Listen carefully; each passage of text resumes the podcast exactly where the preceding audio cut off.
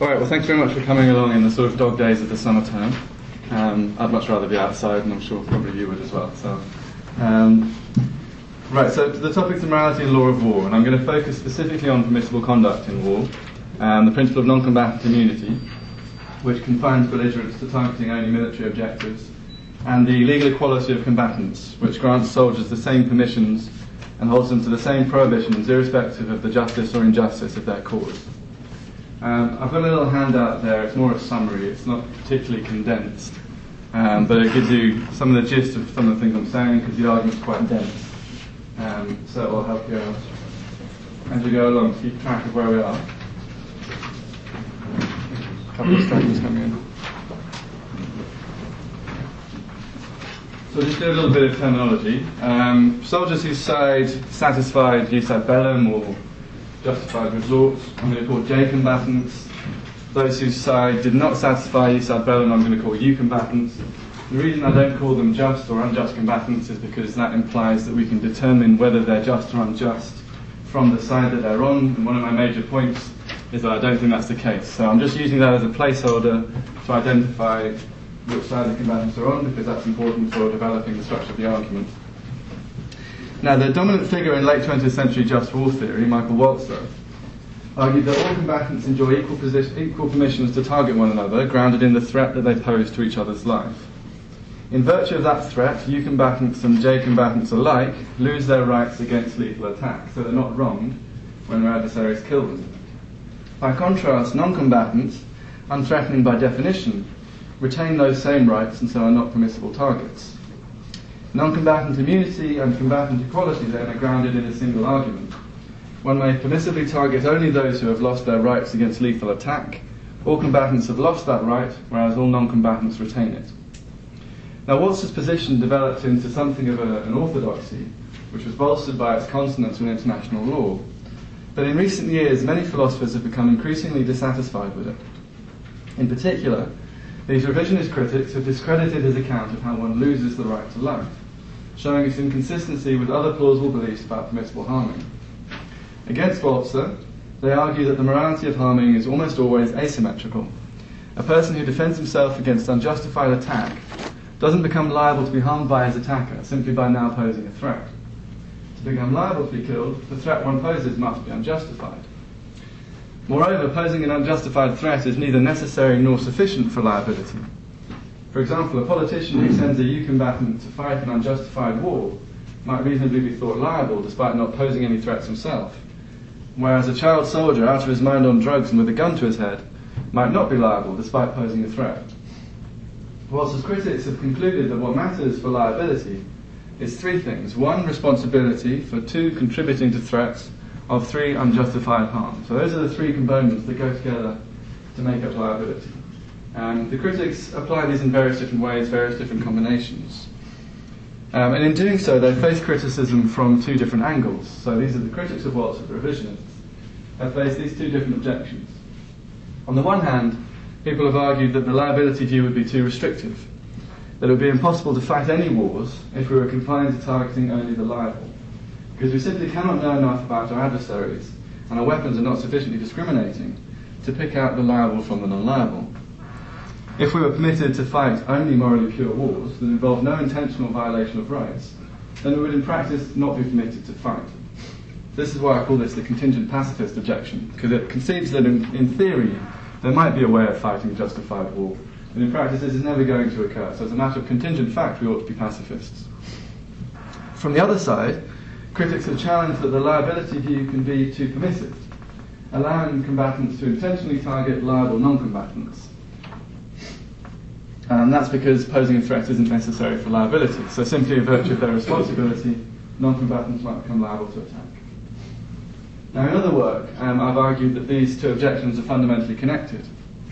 That as the revisionists lower the bar for liability in response to the contingent pacifist objection, um, to render all the combatants who are going to kill liable to be killed, they render themselves more vulnerable to the second objection about non-combatant immunity right? Because as you lower the bar for liability to ensure that all combatants are going to be liable, you then find that many more non-combatants are going to be liable as well. But if you raise it so that non-combatants aren't going to be liable, you return yourself to the problem that not all the combatants are going to be liable, um, and you can't discrim- discriminate between them. So the contingent pacifist objection and the non-combatant immunity objection uh, form a sort of dilemma for the, for the revisionists. Now, one way that they respond to these two objections is by invoking the distinction between the morality and the law of war.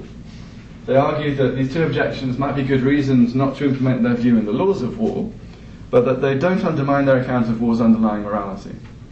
So what I'm going to do in this paper is first to summarise the most fully developed of this version of this argument, and then I'm going to criticise it, and then I'm going to ask what, I, what the relationship between war's law and its morality should be.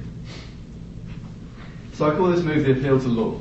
Um, and in this section, um, I'm going to talk about what the appeal to law does, how it works for the revisionist view. It's quite a simple idea. Um, people often act wrongfully. Sometimes they choose to do so, other times they do so by mistake or accident, for example, because they lack important information. This predictable wrongdoing shouldn't alter our moral reasons, but it might be relevant to choosing our laws. Um, just to say that the most prominent version of this view is um, espoused by Jeff McMahan, and I'm doing a sort of redux of his of his arguments towards it. Uh, it's also been it's also been mentioned in passing by several other revisionists, people like Cécile Fabre, Helen Frowe, um, Tom Hurka deploys it, Tony Coady deploys it at one point. Uh, so it's a fairly common point of reference for them, without often being fully developed. So this version by Jeff is kind of the um, the only real attempt to, to really put some meat on the bones. So that's what I'm kind of working from. Um, so in the context of war, we have two causes of predictable non-compliance that are particularly troubling. Um, first, there is the lack of important information um, that combatants face.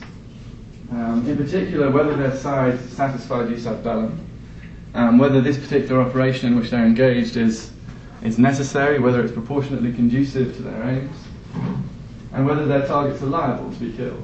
These are all very complex and urgent questions whose answers will depend on ambiguous, often unavailable information. So there's a serious epistemic shortfall. Second, we have the issue of voluntary non-compliance, voluntary wrongdoing. Now, obviously, war presupposes some voluntary wrongdoing because that's kind of what starts them in the first place. Um, but that aside, we know that um, whatever rules or principles we establish for one side will likely be arrogated to themselves by the other side. So if we, if we grant the J combatants a certain set of permissions, U combatants will take those permissions and act on them as well. They're not going to voluntarily adhere to a more restrictive set of rules. Uh, and we just know that this is, this is the way people will behave. so it's this predictable wrongdoing. Now, revisionists deny that this predictable non-compliance is relevant to the morality of war. They argue that the epistemic shortfall might make acting morally difficult, but that's nothing new. And doing the right thing is often hard. If we ought to X given full information, then we ought to X even when our information is incomplete, though we might be excused for failing to do so. Similarly, that others will abuse our principles is no argument against them as principles. Um, but these are both appropriate worries, they argue, when we're devising what the law should be. If people will routinely disregard a law, or if it makes demands that can't possibly be achieved, then it will be regarded as irrelevant or unfair or unrealistic. And it will lose its capacity to guide action. So if we think the law has any purpose, then we should encourage it to have, um, we, should, we should frame the laws so that they take these elements of predictable non-compliance into account.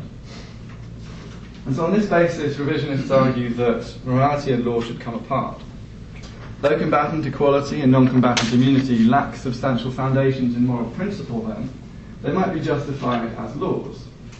Um, combatant equality because if we had asymmetrical laws of war, so laws of war which gave commissions to the J combatants, which they denied to the U combatants, and these laws would be unworkable because of uncertainty over who's on the just side, and the question over who is liable to be killed. They would render it impossible to enforce.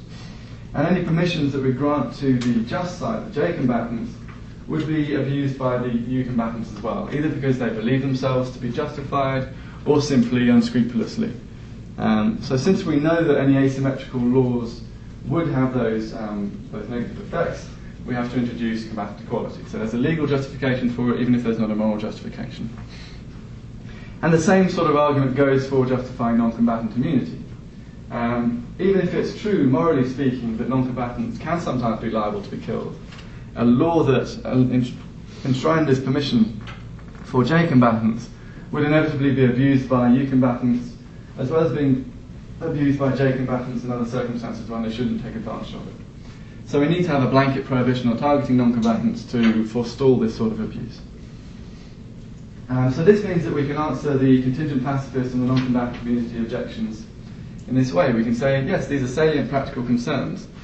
Uh, it would be difficult to implement the revisionist liability view. But these pragmatic concerns shouldn't alter what our fundamental moral reasons are in war. The fact that a principle is abused or hard to follow doesn't make it false. Uh, but they are relevant to the laws of war. And the laws of war should be designed so as to take them into account. So in practice, soldiers and states don't have to worry about being paralysed by the injunction to kill only the liable. The fact of the epistemic difficulties that I talked about, the predictable voluntary non-compliance, these mean that we have to retain combatant equality. So soldiers have a legal right to kill even non-liable J combatants. Okay, so they don't need to worry about adhering to the liability view in practice because it's too complex and it will be abused anyway, so all they need to do is follow the laws of war which grant them combatant equality. And the same sort of argument goes for non-combatant immunity. Um, we don't need to worry that non-combatants are going to be especially vulnerable if we endorse the revisionist liability view, because in practice the laws of war will enforce um, a strict prohibition on targeting non-combatants, even liable ones, um, which is grounded in these sort of pragmatic concerns. So even though there's no fundamental moral grounding for non-combatant immunity, um, at the level of moral principle, at the level of law it can be justified. Okay, so that's the appeal to law. Um, and now I'm going to turn to critique. This is section three. Why should we obey the laws of war? Now, this appeal to law can ameliorate the implausible practical implications of the liability view only alongside an account of when and why soldiers should obey the law if it conflicts with their moral reasons. Okay, if, if, they, if they have no such account, if soldiers simply ought to do what they have most moral reason to do, then what the laws say is going to be irrelevant. Right? On the other hand, if um, soldiers simply ought to do what the law tells them to do, then one could reasonably argue that all the stuff about the morality of war is irrelevant. Right? So let's forget, stop talking about the morality of war. Doesn't affect practice. Doesn't affect. It's not action guiding. We should just focus on the laws of war. So there's a real kind of tension and dilemma here to find this way of retaining the significance of the morality of law of war whilst at the same time giving the appeal to law some purchase by showing that legal reasons can sometimes override moral reasons. Um, now, again, despite the popularity of this theoretical move, there's sadly very little material on this question. Uh, again, Jeff is the person who's sort of developed it furthest. Um, so any, uh, any version of this appeal to law is going to have to tell us when and why our legal reasons can override our moral reasons. Right, when we ought to obey the law rather than what morality tells us, and why that should be the case. So Jeff argues that on the question of when, um, we should distinguish between moral and legal permissions, prohibitions, and requirements, positive requirements. Um, and his argument is that moral requirements and prohibitions should trump legal prohibitions and permissions, but that legal prohibitions will trump moral permissions. He doesn't say a lot about clashes between legal requirements and moral permissions and prohibitions.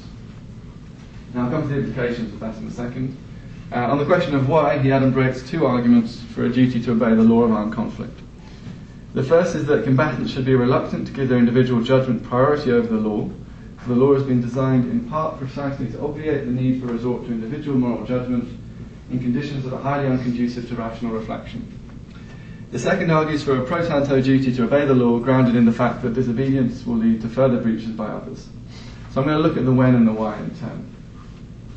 And so my first thought on the when question is that this ordering of reasons renders the appeal to law ineffectual as a response to the contingent pacifist objection, though it might work for the non-combatant immunity objection.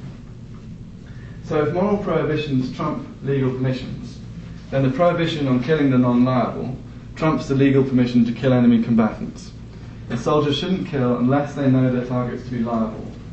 Since they often can't know this, they ought not to fight, and we end up being pacifists in practice. So that's if moral prohibitions trump legal permissions, which is um, what Oman says they do, and it seems like the only plausible position there. Now, it might be better matched, the appeal to law, with the non-combatant immunity objection. Uh, but this is going to depend on whether soldiers are morally permitted or required to kill liable non-combatants.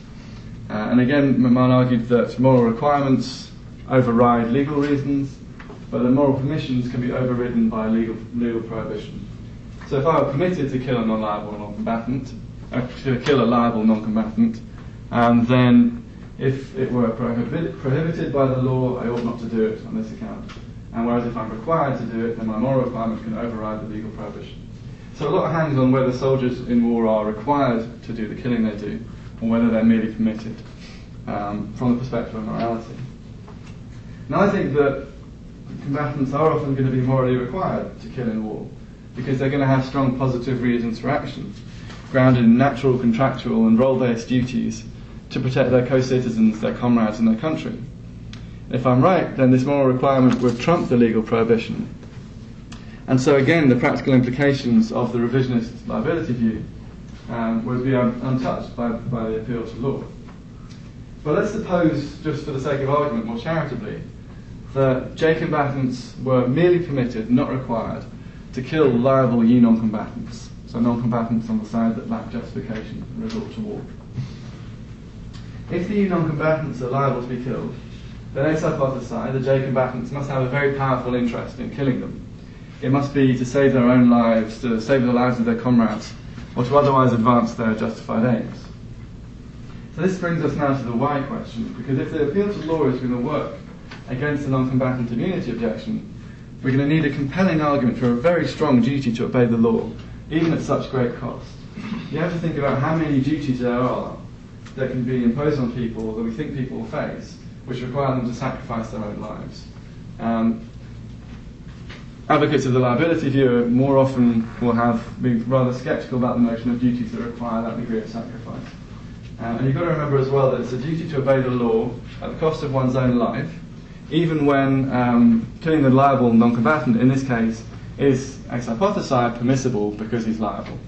Right, so you're being denied a morally permissible option to save your own life, sacrificing your life, because of your duty to obey the law.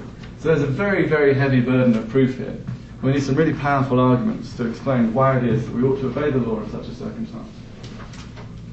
Now, the two arguments that McMahan advanced. The first one is this idea of um, the law providing protected reasons, what Joseph Raz calls protected reasons. These are reasons to not consider other reasons. Right? So we should obey the law because if we obey the law um, without considering appealing to our own individual judgment, then in the long run we'll actually find that we better adhere to the reasons that apply to us. Um, and that doesn't seem a plausible argument at all in this case. Firstly, because it's explicit that the law diverges from our moral reasons. So it's somewhat counterintuitive to say then that even though the law diverges from our moral reasons, it will better enable us to adhere to them. It's not completely impossible, it's not contradictory, but it's certainly somewhat of a tension. But the, the real problem here is that this sort of argument for protected reasons can only work if it's exceptionless. If the law always, if we should always obey the law without regard to our specific individual judgments in the individual case, then that's fine. But if there are some exceptions, some acknowledged exceptions to this, when we ought to appeal to our other reasons, and they do override our duty to obey the law, then we have to examine every case to see whether it is one of these exceptions. So this means that in every case, we are appealing to our own individual judgment. So the purpose of the, having the, the protected reasons argument to obviate the appeal to individual judgment, that's defeated, right? Because we have to see in each case whether this is one of the exceptions. So that argument is a non-starter, essentially. Um, the second one I think is going to be stronger than the first. This is a different structure of argument. Instead of saying the law gives us reasons not to obey or reasons not to regard or to think, think through our other reasons, it says we have a specific reason to, to obey the law itself um, uh, idea of a pro tanto duty to obey the law, which is very familiar from the literature on political obligation in, in political theory. Um, now, McMahan's argument is essentially that disobeying the law in any given instance, even if it's justified, will lead to further disobedience by others, um, which will be unjustified. Okay, so that's the, the basic notion. And again, it's quite a familiar argument against civil disobedience, for example. Um, Unfortunately, the argument is importantly incomplete. It's first, it's incomplete in the sense that this isn't going to provide, for example, for um, respect for non-combatant immunity in circumstances where there won't be any such consequences. Right? So if you if you're going to kill a non-combatant and nobody's going to know about it, or if it's not going to really get out to the other side, or if the other side has no capacity to retaliate. Um, if these, these are sort of standard arguments against consequentialist justifications for non-combatant immunity, if those consequences don't apply in any given situation, then non-combatants have no protection, and that's a worry. Um, the second incompleteness is normative. The argument lacks some important normative support, specifically. Um, it needs an additional kind of normative premise, which is the idea that if if I kill someone who's liable, and other people, in some sense, other people kill people who are non-liable, in some way, as a response to what I'm doing, in some way, it's going to be caused by what I do, and that I'm responsible for their voluntary wrongdoing, and I ought to factor that into my assessment of my action, and those consequences can override my right to protect myself in this circumstance. So this is a very sort of strong idea that of responsibility for the wrongful agency of others. Um, and I'm, whatever its merits kind of intrinsically, it seems extremely, in, it seems greatly in tension with the revisionist view. Um, first of all, it's basically incorporating an extra moral reason. We're not really talking about an appeal to the law now, we're really talking about an appeal to consequences. And we're saying the fact that an act is intrinsically morally permissible isn't sufficient to determine that it's actually permissible for you to do it. We have to have regard to the consequences. And you can run the whole argument without any reference to the law at all. You can say, if I kill non-liable non-combatants now, that's going to lead to other people killing um, if I kill liable non-combatants now, it's going to lead to other people killing non-liable non-combatants in future. Um, I'm responsible to some degree for, for that, that predictable wrongdoing on their part, so I ought not to protect myself in this case, even at the cost of my own life. Now, there needs to be no reference to the law whatsoever in that. So the first thing is that this shows we've had some sort of serious mis-selling here. If this is the argument that's doing the work, then this isn't in fact an appeal to law, it's an appeal to consequences, and what has been called the morality of war is really just a subset of the morally relevant reasons. Right? And this these additional consequenceless reasons are playing a determining role. And that might have all sorts of um, implications and bleed across to other areas of the debate. Um, and there are other specific inconsistencies. Um, revisionists tend to be very dismissive of consequentialist speculation, and they generally place far more importance, far more emphasis on the importance of avoiding wrongdoing by oneself rather than preventing wrongdoing by others um, they're insistent on the paramount importance of individual rights. And I think this last point is particularly important. A J combatant who can save his life by killing a liable non combatant has a right to do so on the liability view, the revisionist liability view. It's grounded in his right to life, and which they elsewhere give such weight. And I don't think they can consistently demand that he forego the exercise of this right and sacrifice himself because of speculations about the possible consequences of his actions for predictable wrongdoing by others. in fact, this seems to be directly contradictory to the metaethical position that set up the appeal to law, that other people's predictable voluntary wrongdoing should not affect what our moral reasons turn out to be. Now, if J combatants never confronted situations where they can save lives or advance a just cause by harming non-combatants more than the laws of war allow, then this might be a purely theoretical worry. Um, unfortunately for the appeal to law, I don't think this is the case. In contemporary urban warfare, non-combatants contribute to threats to combatants without directly participating in hostilities. For example, by knowingly or unwittingly revealing their position to enemies, enemy combatants, or by concealing information about potential threats. Moreover, the law doesn't only prevent combatants from targeting liable new non-combatants. It also demands that they minimize harm to non-combatants that is incidental to attacking their military objectives. This imperative removes options that would reduce risks to J combatants in order to protect liable U non-combatants. If the U non-combatants are in fact liable to be killed, then like liable U combatants, harms to them should not need to be minimized, and J combatants should be able to reduce their risks in these ways. Okay, so the point here is that if we do think that non-combatants are liable, then you can have an out-and-out policy of force protection. Because the point is you don't have to treat the civilians who are going to be killed collaterally as a, um, as a regrettable cost. You treat them just in the same way as you treat liable enemy combatants. Okay, so even if there aren't many circumstances where you can gain a significant military advantage by directly targeting non-combatants, and there's some dispute on that, but even if there weren't those circumstances, I think it's fairly fairly obvious that um, we can save lives of our own forces by imposing greater risks on enemy non, on non-combatants on the enemy side. If we construe them as being liable to attack in the same way as enemy combatants are, then we have a much more much uh, greater scope in which to do that. So this does have serious practical bite, this problem.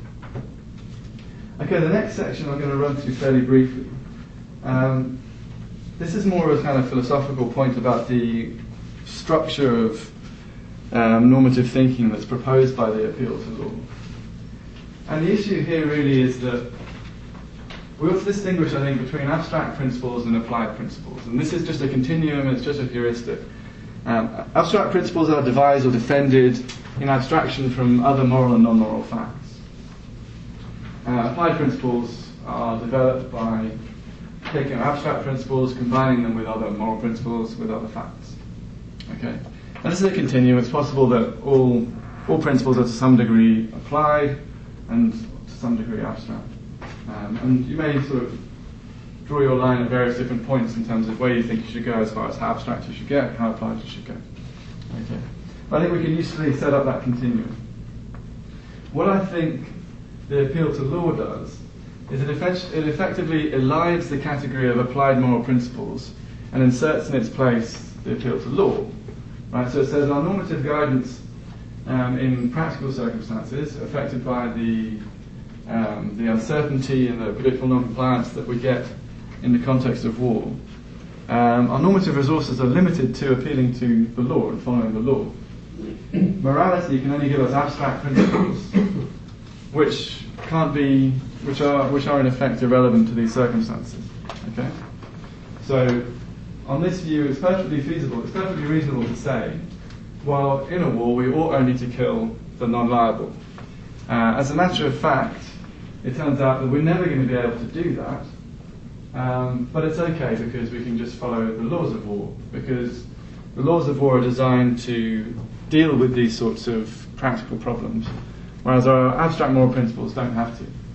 Now, what this elides is that whole area of applied moral principles, right? And it suggests that in those circumstances, in the context of, of war, um, we don't have available to us a question which I think we clearly do have available to us, which is when the law prohibits or requires a given action, we can always ask, morally speaking, should I obey the law?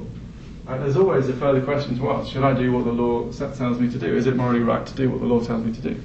There's always going to be this realm of applied moral principle, um, distinct from the abstract principles that are formulated on the basis of artificial assumptions like full information. So I think that eliding that is a great mistake. And what's more, I think that even if you elide it explicitly, there's always an implicit applied account.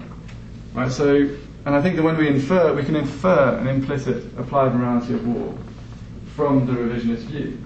And basically it goes like this.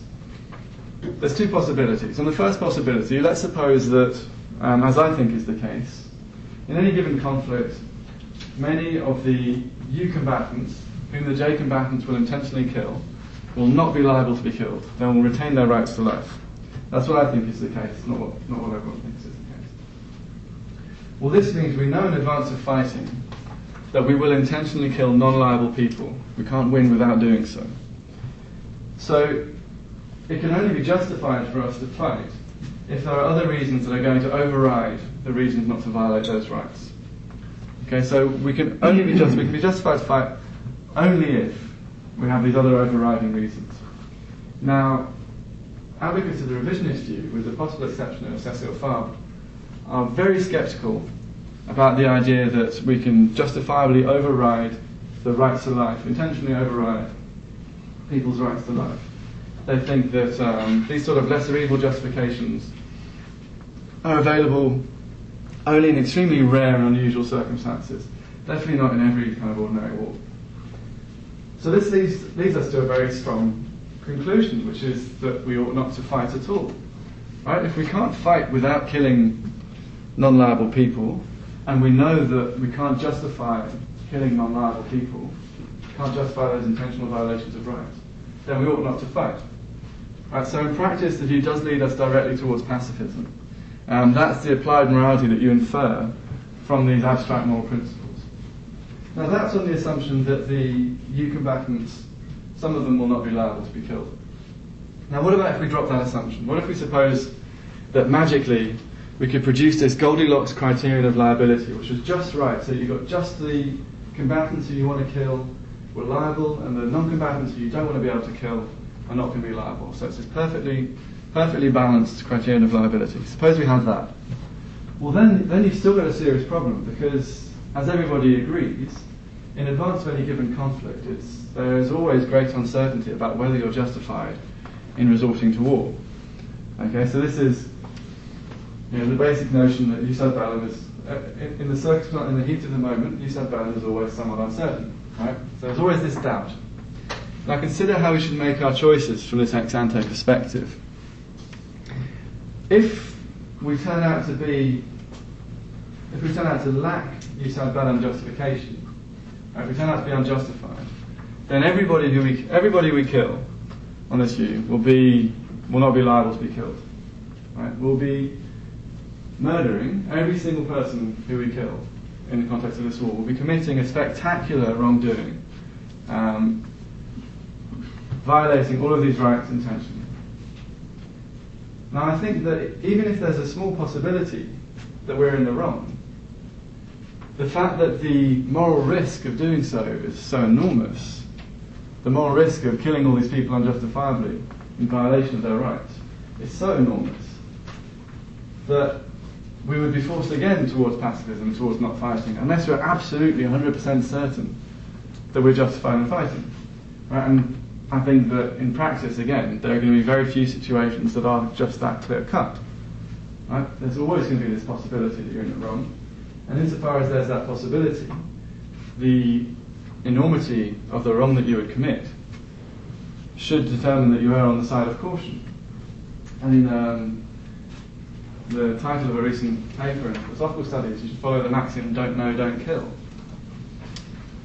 So again, I think that even if um, I'm wrong and all you combatants are liable to be killed, the uncertainty over whether we're on the justified side, whether we're the J combatants, is going to mean that we're still forced towards pacifism. So what this means is that these abstract principles and the, appeal to law conceal an applied morality that directs us of war, that directs us straight towards pacifism. Um, if we are unhappy with that conclusion, if we don't want to affirm pacifism, or if we think for other reasons pacifism is false, then we need to re-examine the abstract principles that we started out from. We need to re-examine the liability view. My, my thought on this is that we should reject their attitude to lesser evil justification. I think that we can justify intentionally violating rights more readily than they think we can. Um, but either way, whether you accept my inference from it or not, the fact that leads, their view leads towards pacifism in this way um, either casts doubt on the abstract principles from which they start, uh, or requires us to endorse pacifism. So that's my my critique of the appeal to law and its function in defending the revisionist view.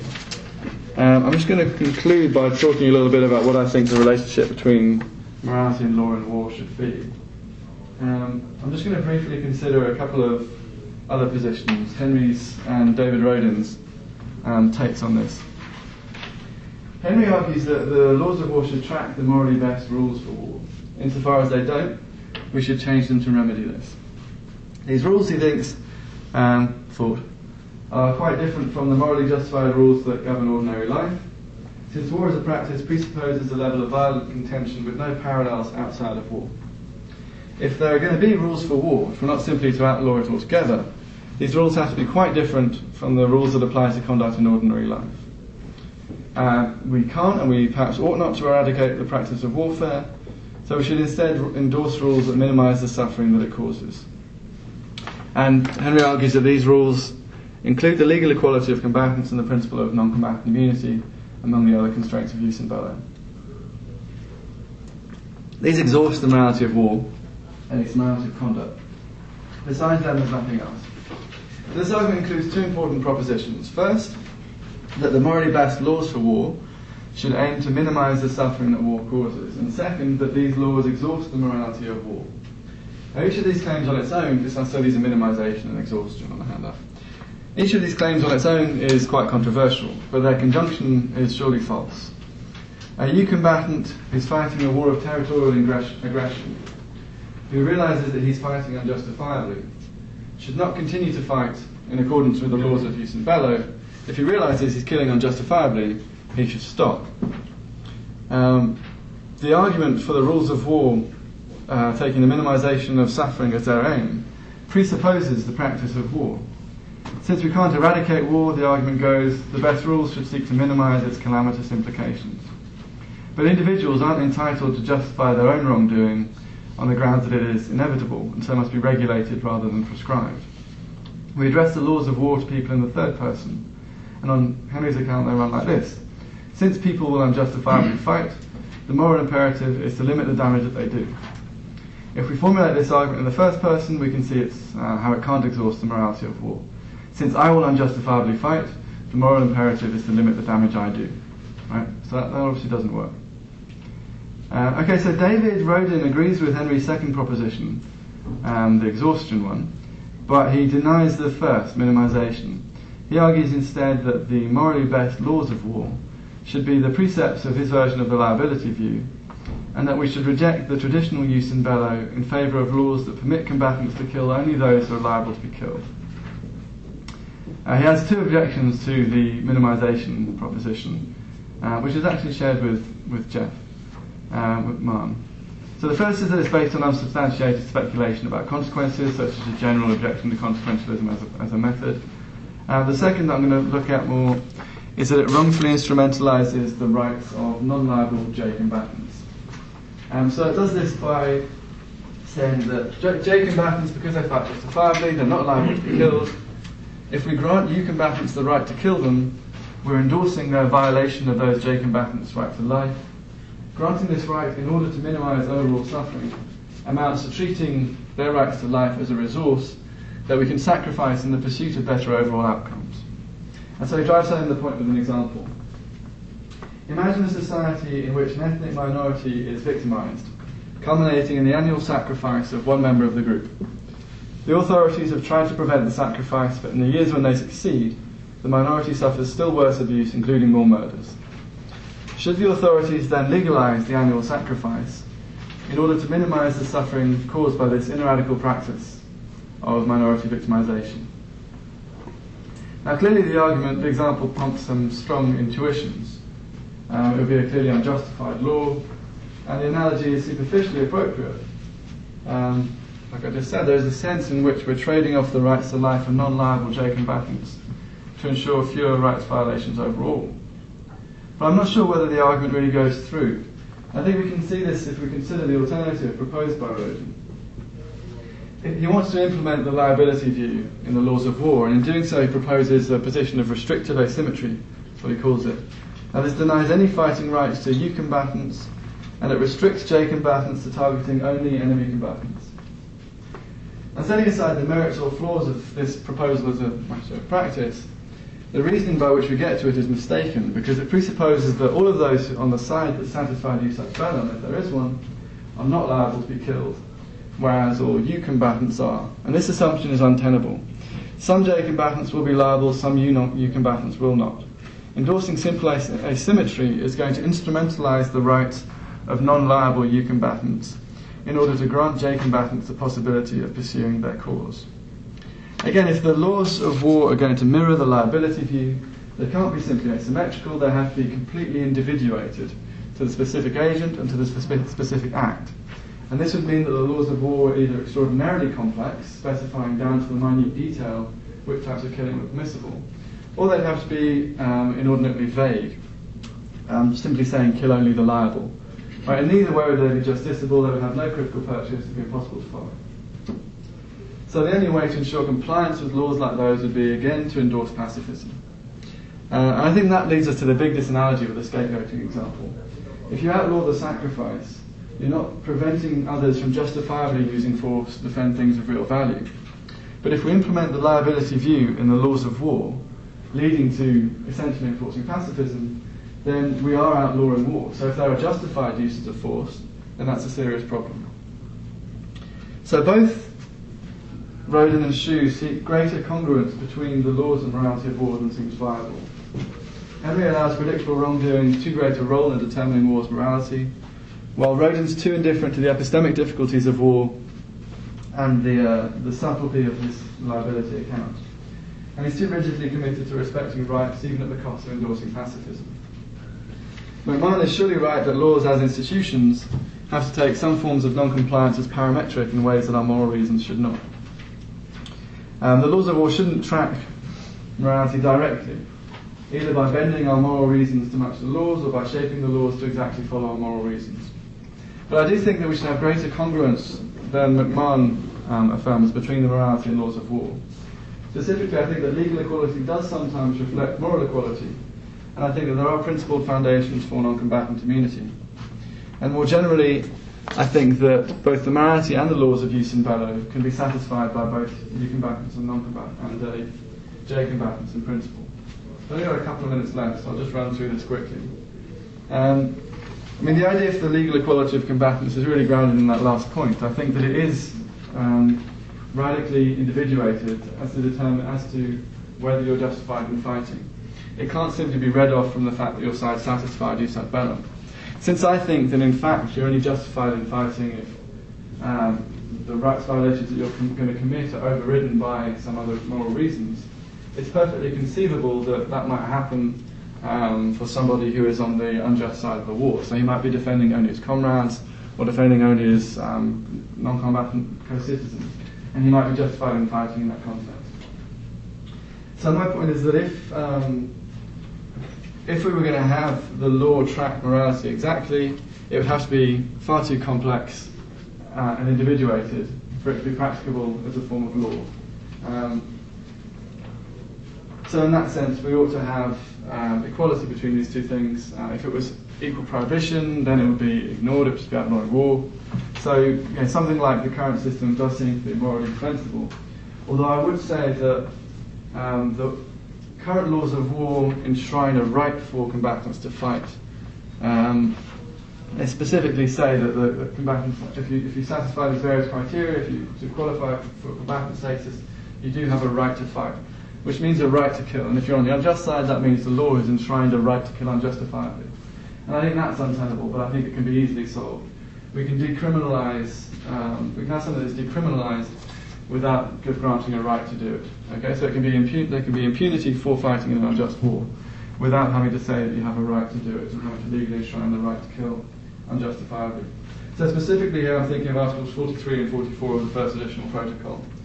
Um, I mean, the purpose of granting combatants that right to fight is to ensure they have impunity, to ensure that they're not going to be punished if they're captured by the other side. And I think you can perfectly well strip the argument for impunity away from granting unjustified combatants a right to kill. Uh, so I think there's a combatant legal equality is partly grounded in moral principle and partly in practicality.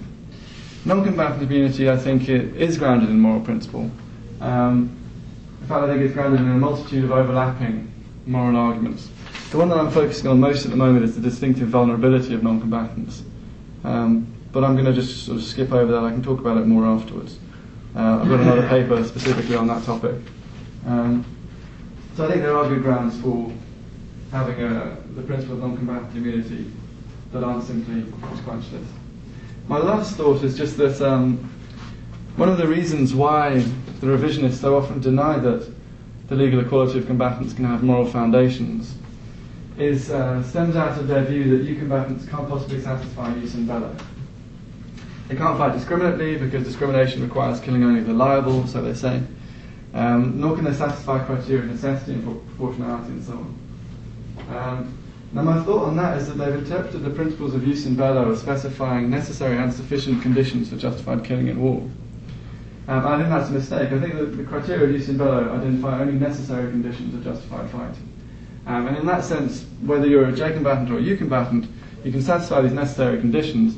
That doesn't mean that you're justified in fighting, right? Um, that will depend on appeal to your, what you're actually, the purpose you're serving by fighting. Um, but the actual principles of jus in bello, um, being only necessary conditions, can be met and satisfied by both sides.